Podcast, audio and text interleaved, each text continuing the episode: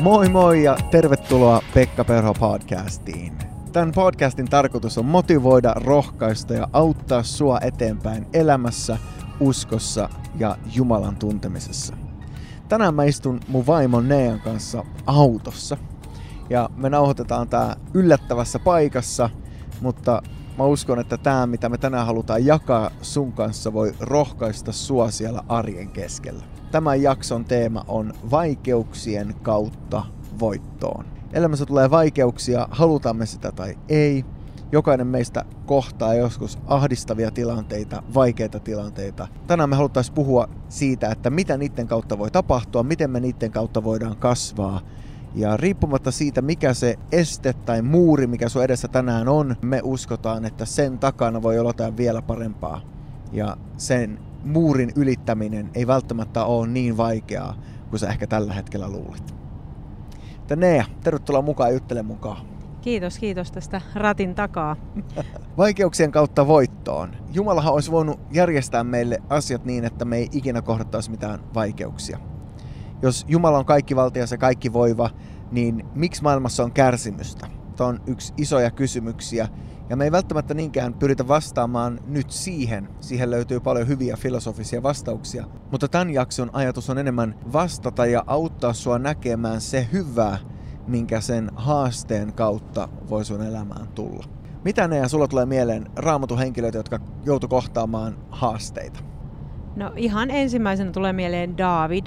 Davidhan oli nuori paimenpoika ja siellä Davidin elämässä kerrotaan siitä, kuinka se kohtasi karhuja ja leijonia ja siellä kun se paimensi lampaita, niin se kohtasi semmoisia vaikeuksia, mitä mä uskon, että kukaan meistä kuulijoista välttämättä ei ole koskaan joutunut kohtaamaan siinä ihan kirjaimellisessa mielessä. Ja Raamatussa itse asiassa sanotaan, että David ihan omin käsin tappo leijonia ja karhuja. Ja se on totta. Harvemmin on tullut tuolla metsälenkillä vastaan leijonaa varsinkaan. Eikä karhuakaan. Thunder Bayssä muista muutaman Joo, kerran. tuli. Meinasin kerran yhtä silittää niistä, mutta sä et antanut lupaa. Joo, ei, silloin me ajettiin kyllä ohi ihan, ihan suun, suunnitellusti. Mä katsoin, ajattelin, että mäkin voi olla niinku David ja kaataa karhun. Joo, mutta se tulee mieleen niin kuin Davidin elämästä, että se omin käsin kohtas vaikeuksia tehdessään sitä, mihin se oli kutsuttu. Se oli paimenpoika, se oli lampaita paimentamassa ja se ei voinut välttää niitä luonnollisia vaikeuksia, mitä edessä on, kun sä luonnossa oot ja kun sä niitä lampaita siellä paimennat, niin se tulee mieleen niin kuin ensimmäisenä. Mielenkiintoista tuossa Davidin kertomuksessa on se, että ne karhut ja leijonat valmisti sen Goljattiin. Eli jos olisi kylmiltä joutunut kohtaamaan Goljatin, sillä luultavasti ei olisi ollut sitä rohkeutta astua Goljattia vastaan. Se olisi varmaan pelännyt ihan yhtä lailla kuin koko muu armeija pelkäs. Raamatussa sanotaan, historian kirjat kertoo, että siinä vaiheessa, kun Goljat huusi Israelin armeijaa vastaan ja sanoi, että lähettäkää joku taistelemaan mua vastaan, niin kukaan ei uskaltanut mennä. Mm. David tuli paikalle, David heti uskalsi mennä koska hänellä oli ollut ne taistelut niiden karhujen ja leijonien kanssa. Joo, siinä tulee semmoinen pointtikin mieleen, että monesti miten tärkeää meidän on luoda historiaa Jumalan kanssa.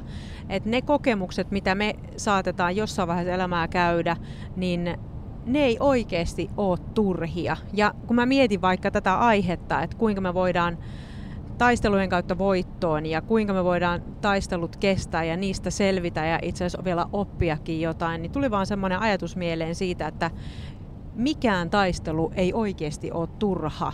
Yes, kyllä, just näin. Ne taistelut, mitä me kohdataan tällä hetkellä, valmistaa meidät suurempia voittoja varten tulevaisuudessa. Jos me ei käydä näitä taisteluja läpi, mitä me nyt kohdataan, niin me ei voida kaataa sitä Goljattia, joka siellä edessä sitten jossain kohtaa meidän, meillä häävättää. Eli historia Jumalan kanssa, todella tärkeä hyvä pointti. Miten sitä historiaa voi rakentaa? Se on monesti ihan prosessissa. Mä uskon, että historia Jumalan kanssa rakentuu siinä, kun me eletään meidän elämää. Et meidän ei tarvitse ruveta kehittelemään hirveitä skenaarioita, missä mä niin lähden nyt taisteluun. Ja monihan kristittykin saattaa elää jopa semmoisella mentaliteetillä, että no niin, me ollaan jatkuvassa taistelussa, mutta oikeastihan me ollaan niin kuin kaikkivaltiaan Jumalan suojassa. Jumala on Jumala, joka on kykenevä suojelemaan meidän elämää, mutta se ei tarkoita sitä, etteikö me kohdattaisi vaikeita hetkiä. Kyllä.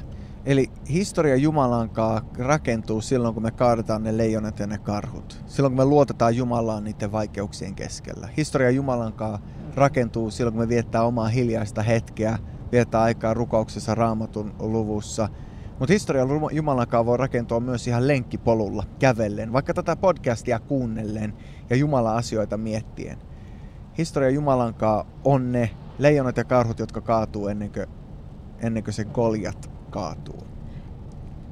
Itse ainakin koen sille, että elämässä, kun me mennään läpi meidän eri vaiheita, niin me kohdataan eri elämäntilanteita ja ne tilanteet johtaa meitä semmoisiin prosesseihin, mitä me voidaan joko antaa alkaa meidän sydämessä tai sitten me voidaan koittaa piilottaa tai jotenkin haudata ne. Että meille tulee vaikka joku tilanne, missä joku satuttaa meitä syvästi, niin meillä on siinä kaksi vaihtoehtoa. Että me voidaan joko katkeroitua ja me voidaan ikään kuin haudata se kipu ja olla käsittelemättä sitä, tai sitten me voidaan lähteä prosessiin missä me halutaan antaa anteeksi ja antaa anteeksi uudelleen. Ja mä uskon, että noi on niitä prosesseja, missä Jumala haluaa nimenomaan viedä meitä niihin voittoihin, vaikka se ei sillä hetkellä tunnu ollenkaan siltä, että tämä on niin nyt yhtä voittoa tai yhtä juhlaa, kun mua on satutettu ja mua sattuu antaa anteeksi. Mutta se, mitä se prosessi saa aikaan meissä, on itse asiassa paksumpaa nahkaa. Se on oikeasti viisautta ja se on semmoista elämänviisautta, mitä ei saa ilman sitä heittäytymistä siihen prosessiin. Yes, eli jälleen vaikeuksien kautta voittoon. Mulla tulee toinen raamatuhenkilö myös mieleen, kun miettii vaikeuksia. Se on Joosef. Joosef joutui kohtaamaan vaikka millä mitalla vaikeuksia. Ja itse asiassa suuri osa Joosefin vaikeuksista johtui siitä, että sillä oli unelma. Joosefin tarinahan alkaa sillä, että se näkee unen, jossa on 11 lyhdettä, jotka kumartaa häntä. Ja sitten seuraavan unen, jonka hän näkee, niin on tähdet ja vielä aurinko ja kuu ja kaikki nekin kumartaa häntä. Ja siinä kulttuurissa, missä Joosef eli, hänen veljet ja vanhemmat heti tajus, että nämä unet tarkoittaa sitä, että Joosef luulee, että me kaikki tullaan kumartamaan Joosefia. Eli hänellä oli unelma, joka oli itse asiassa Jumalalta saatu unelma siitä, että hän tulee jonain päivänä olemaan suuri. Hän tulee jonain päivänä olemaan johtaja. Hänellä tulee olemaan sellainen asema, missä häntä kunnioitetaan. Jännä, että se, että hänellä oli unelma, aiheutti sen, että kaikki muut rupes vihaan häntä, halveksimaan häntä. Veljet suunnitteli hänen tappamista jopa ja päätyi sitten loppupäästä siihen, että heitetään kaivoon ja myydään orjaksi. Voisi ajatella, että silloin kun joku kantaa unelmaa, niin me päästään niin kuin kirkkaudesta kirkkauteen ja voitosta voittoon. Ja ai että miten mahtavaa olla toteuttamassa unelmaa, jonka Jumala on laskenut mun sydämeen. Mutta Joosefin kohdalla se unelma ajoi hänet orjan paikkaan. Ensin kaivoon heitetyksi, sitten orjaksi ja sekään ei riittänyt, vaan orjuudessa ollessa häntä syytetään raiskauksesta, jota hän ei ollut tehnyt. Se johtaa hänet vankilaan ja siellä vankilassakin se palvelee kahta muuta vankia. Faaraon eli sen maan kuninkaan juomanlaskia ja leipuria tulkitsee niiden unet. Toisen uni tarkoittaa sitä, että hän tulee kuolemaan, leipuri kuolee, juomanlaskija pääsee Faaraon hoviin palvele, palvelemaan Faaraota. Ja, ja Joosef sanoo siinä hetkessä sille juomalaskille, että muista mua, kun sä pääset täältä pois. Hän ajattelee, että tämä on ehkä se mun ticket out of here. Tämä on ehkä se mun mahdollisuus toteuttaa se unelma. Tämä kaveri ehkä avaa mulle oven pois täältä vankilasta. Mutta sitten Raamattu sanoo, että juomalaskija unohti Joosefin. Ja kaksi vuotta vielä Joosef joutuu olemaan siellä vankilassa yksin kun puhutaan vaikeuksista ja vaikeuksien kautta voittoon, niin se ei välttämättä vaan ole lyhyt taistelu karhua vasten tai lyhyt taistelu leijonaa vasten. Joosefin kohdalla se oli vuosi toisensa jälkeen orjuutta ja vankeutta. Joosef kuitenkin pääsi loppupäästä voittoon. Se on ihan mieletön se tarina ja se toteutuu loppupäästä se uni. Mutta siinä vaiheessa Joosefille ei enää ole tärkeää se, että kaikki kunnioittaa ja kumartaa häntä. Siinä vaiheessa hänen sydän on nöyrtynyt niin paljon, että hänelle kaikista tärkeintä on se, että veljet voi hyvin, vanhemmat voi hyvin ja että hän voi olla siunauksissa ympärillä oleville. Mä uskon, että joskus ne vaikeudet, mitä ne, me kohdataan, on myös sellaisia, jotka muovaa meidän luonnetta niin, että me ollaan valmiita vastaanottaa se unelma tai se asema, jonka Jumala haluaa meille antaa. Jos Joosef olisi heti silloin nuorena, kun se aluksi sai sen unelman, päässyt siihen asemaan Faaraon hovissa, niin se olisi ehkä käyttänyt sitä omaksi hyödykseen. Mutta siinä vaiheessa hän oli valmis palvelemaan muita sillä, mitä Jumala antoi. Mitä sä mietit, kun sä mietit Josefiane? Mä mietin justiin rohkeata miestä ja se lempeys, mikä siinä miehessä oli, kun lukee sitä raamatun paikkaa, että kun se on käynyt läpi kaiken ton, se on heitetty, se on hylätty ja vielä omien veljien hylkäämä. Ja sen isä luulee, että se on kuollut. Että käytännössä se on niin kuin kuollut monelle. Niin sitten se hetki, kun se istuu siellä valtaistuimella, kun on tullut kuningas, ja nämä veljet tulee sen eteen, ja se tunnistaa ne sen veljinä, mutta veljet ei tunnista häntä. Ja siinä sanotaan, että Joosef purskahtaa itkuun, mm. että sen pitää jopa lähteä pois siitä sen veljen luota. Niin mä mietin siinä, että onko täydellisempää kuvaa siitä prosessista, mitä Jumala haluaa meille opettaa ja meidän sydäntä niin kuin muokata vaikeuksien kautta. Et hänellä oli niin suuri myötätunto veljeä kohti, että se purskahti itkuun niin, että hänen piti lähteä pois, ettei veljet tunnistaisi häntä. Ja musta se kertoo vain jotain sitä Joosefin sydämestä siitä, kuinka se oli antanut anteeksi, kuinka se oli pystynyt prosessoida sitä kipua, sitä hylkäämistä niin, että sillä oli myötätuntoa niitä samoja ihmisiä kohtaan, jotka oli tehnyt häntä kohtaan kaikista pahiten. Kyllä. Siis tämä Joosefin tarina, että se kääntyy siitä, että ne, jotka loukkas häntä, ne, jotka myi hänet orjaksi, ne, jotka aiheutti hänelle kaiken ton kärsimyksen, nyt sillä olisi ollut mahdollisuus näpäyttää takas. Ja jos se luonne ei olisi kasvanut, niin se olisi varmasti näpäyttänytkin takas. Ja tiettyjä juttuja se tekee, mitkä on hauskoja sinänsä, mutta sen koko, koko tarinan päämäärä ja se, se Joosefinkin vähän niiden kepposten jutu, niin kuin päämäärä, mitä hän velilleen tekee, on, että se saisi koko perheen sinne Egyptiin hänen huol, huolenpinonsa alle.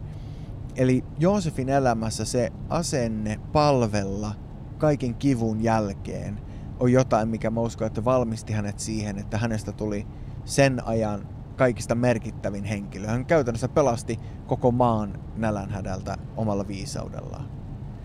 Eli ne vastoinkäymiset, mitä me käydään meidän elämässä, ne voi olla karhuja ja leijonia niin kuin Davidin kohdalla, eli me voitetaan ne hetkessä ja me kasvetaan niiden kautta. Mutta toisinaan ne vaikeudet voi olla paljon pitkäkestoisempia. Joku voi esimerkiksi kantaa jotain sairautta vuosikausia ja rukoilla, että se parantuisi ja ihmetellä, että miksi ihmeessä tämä sairaus ei lähde pois. Ja mä uskon, että Jumala voi joskus käyttää sairauttakin. Sairaus ei ole Jumalalta, mutta Jumala voi käyttää sitä muovaamaan meidän luonnetta ja valmistamaan meitä suurempia asioita varten. Samalla Jumala voi käyttää muiden ihmisten kritiikkiä, pahoja sanoja, mitä muut sanoo, Eh, mä tiedän esimerkiksi joitakin henkilöitä, jotka on ollut koulukiusauttuja pitkään ja jotka sen kautta on löytäneet empatian muita ihmisiä kohtaan ja tänä päivänä pystyy palvella sellaisia, jotka muuten on yhteiskunnan ulkopuolella. Eli Jumala kykenee käyttämään, kääntään sen, sen meidän vaikeuden voittoon. Mitä vaikeuksia ne sä oot kohdannut tai mitä vaikeuksia sulla tulee mieleen omasta lähipiiristä tai vaikka meidän elämästä – minkä kautta Jumala on saanut tehdä jotain?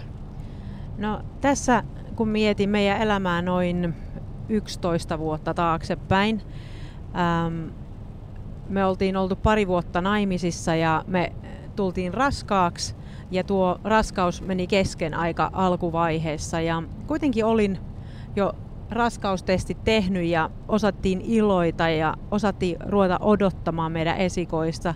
Ja sitten kun tämä raskaus meni kesken, niin mä muistan sen valtavan kivun ja semmoisen niin syvän kuilun, mihin mä hetkellisesti vähän niin kuin tipahdin. Että se ei ollut vaan sellainen romahtaminen, vaan mä muistan sen kivun, mikä siitä aiheutui ja mitä me pariskuntana koitettiin sitten ruveta käsittelemään menetystä, mihin ei ollut valmistautunut millään tavalla. Ja muistan sen keskellä, kun mä itkin autossa ja olin olin niin tosi hajalla ja tuntui siltä, että no, rupesi nousemaan sellaisia pelkoja siitä, että voinkohan mä koskaan tulla uudelleen raskaaksi, entä jos me ei saadakaan lapsia. Ja siihen liittyy paljon semmoisia pelkoja niin kuin ympärille, mitä ei ollut ollenkaan osannut odottaa tai valmistautua. Ja tota, siinä kun mä olin ja itkin, niin mä näin semmoisen kuvan mun hengessä, missä oli ihan järkyttävää myrsky ja ne myrskyn aallot yritti hukuttaa mua. Mutta sitten hetken päästä mä katoin siinä kuvassa, että hetkinen, nämä aallot ei osukaan mun kasvoille. Ja itse asiassa nämä aallot ei edes pysty hukuttaa mua ja mä katoin alaspäin ja mä seisoin semmoisella kalliolla. Ja mä olin keskellä myrskyä, mutta mä seisoin kalliolla ja mä kuulin, kun Jumala vaan sanoi mulle, että ne ja mä oon sun kallio. Sä et tuu hukkumaan tähän kipuun, sä et tuu hukkumaan tähän, tähän mikä tuntuisi nyt siltä, että se haluaisi hukuttaa sua. Ja se auttoi mua menemään läpi sen kivun. Mä totta kai jouduin käsitellä niitä kipuja, menetystä ja kaikkea, mitä se nostikaan, mutta se auttoi mua menemään läpi sen, että toivoa löytyi, toivoa oli, vaikka se sattuki. Ja matkan varrella, tälleen kun 11 vuotta on siitä tilanteesta kulunut ja meillä on kaksi ihanaa lasta, Linnea syntyi kaksi vuotta sen jälkeen, meidän esikoinen, niin mä oon saanut todella monen äidin ja naisen elämään puhua tämän rohkaisun kuvan, minkä Jumala mulle silloin puhui, kun he on käyneet läpi samankaltaisia tilanteita. Kyllä. Se, miten Jumala käänti sen kokemuksen voitoksi, oli prosessi. Mä muistan, että siinä, siinä vaiheessa, kun me tultiin uudelleen raskaaksi, sä olit jälleen raskaana, odotit linneaa, me oltiin innoissaan, mutta samalla siihen liittyi pelkoa siitä, että entä jos tästäkin tulee keskenmenoja, entä jos tälläkään kertaa ei onnistu. Ja silti niissä tilanteissa Jumala vahvisti ja, ja varmisti ja, ja me saatiin iloita siitä, että tänään Linnea on terve, terve ihana tyttö. Ja, se mikä on mahtava nähdä Jumalan todellisuudessa, että kun me uskalletaan luottaa, vaikka meitä pelottaa. Mua pelotti melkein puoleen väliin meidän esikoisen raskaus ja Linnean raskaus ja mä muistan, muistan, kun mä vaan annoin sen pelon Jumalalle. Yksi meidän rakas ystävä sanoi vaan mulle puhelimessa, että ne, että anna se pelko Jumalalle, että Jumala tulee pitämään huolen tästä lapsesta. Ja siinä hetkellä mä näin vilauksella kuvan vaaleatukkasesta, kiharatukkasesta, mm. sinisilmäisestä, kauniista tytöstä. Ja voitte arvata, että tämä meidän Linnea on nimenomaisesti sinisilmäinen, vaaleatukkainen, kiharatukkainen tyttö. Ja se lupaus kannatteli mua, ja se lupaus ei kannatellut vain läpi sitä raskautta, vaan Jumalan uskollisuudesta se puhuu mulle vieläkin ihan muillekin elämä, elämä eri alueille, mm. siten kuinka Jumala on hyvä. Kyllä. Ja Jumala tietää, mitä hän on meille varannut, ja Jumala näkee kaikkien niiden taisteluja ja vaikeuksien taakse. Ja joskus me saadaan tällainen ikään kuin profetaalinen kuva, ja, joka voi vahvistaa meitä ja auttaa meitä eteenpäin. Raamatussa moni ihminen joutuu kärsimään. Me puhuttiin Davidista, me puhuttiin Joosefista. Daniel joutui leijonien luolaan. Jumalahan olisi voinut pelastaa Danielin, mutta Daniel heitettiin leijonien luolaan. Jumala pelasti hänet sieltä, mutta hän joutui kokemaan sen kokemuksen. Jeremia heitettiin kuoppaan. Sadrak, Mesak ja Abednego joutui tuliseen pätsiin, mutta Jumala oli siellä heidän kanssaan sen tulisen pätsin keskellä.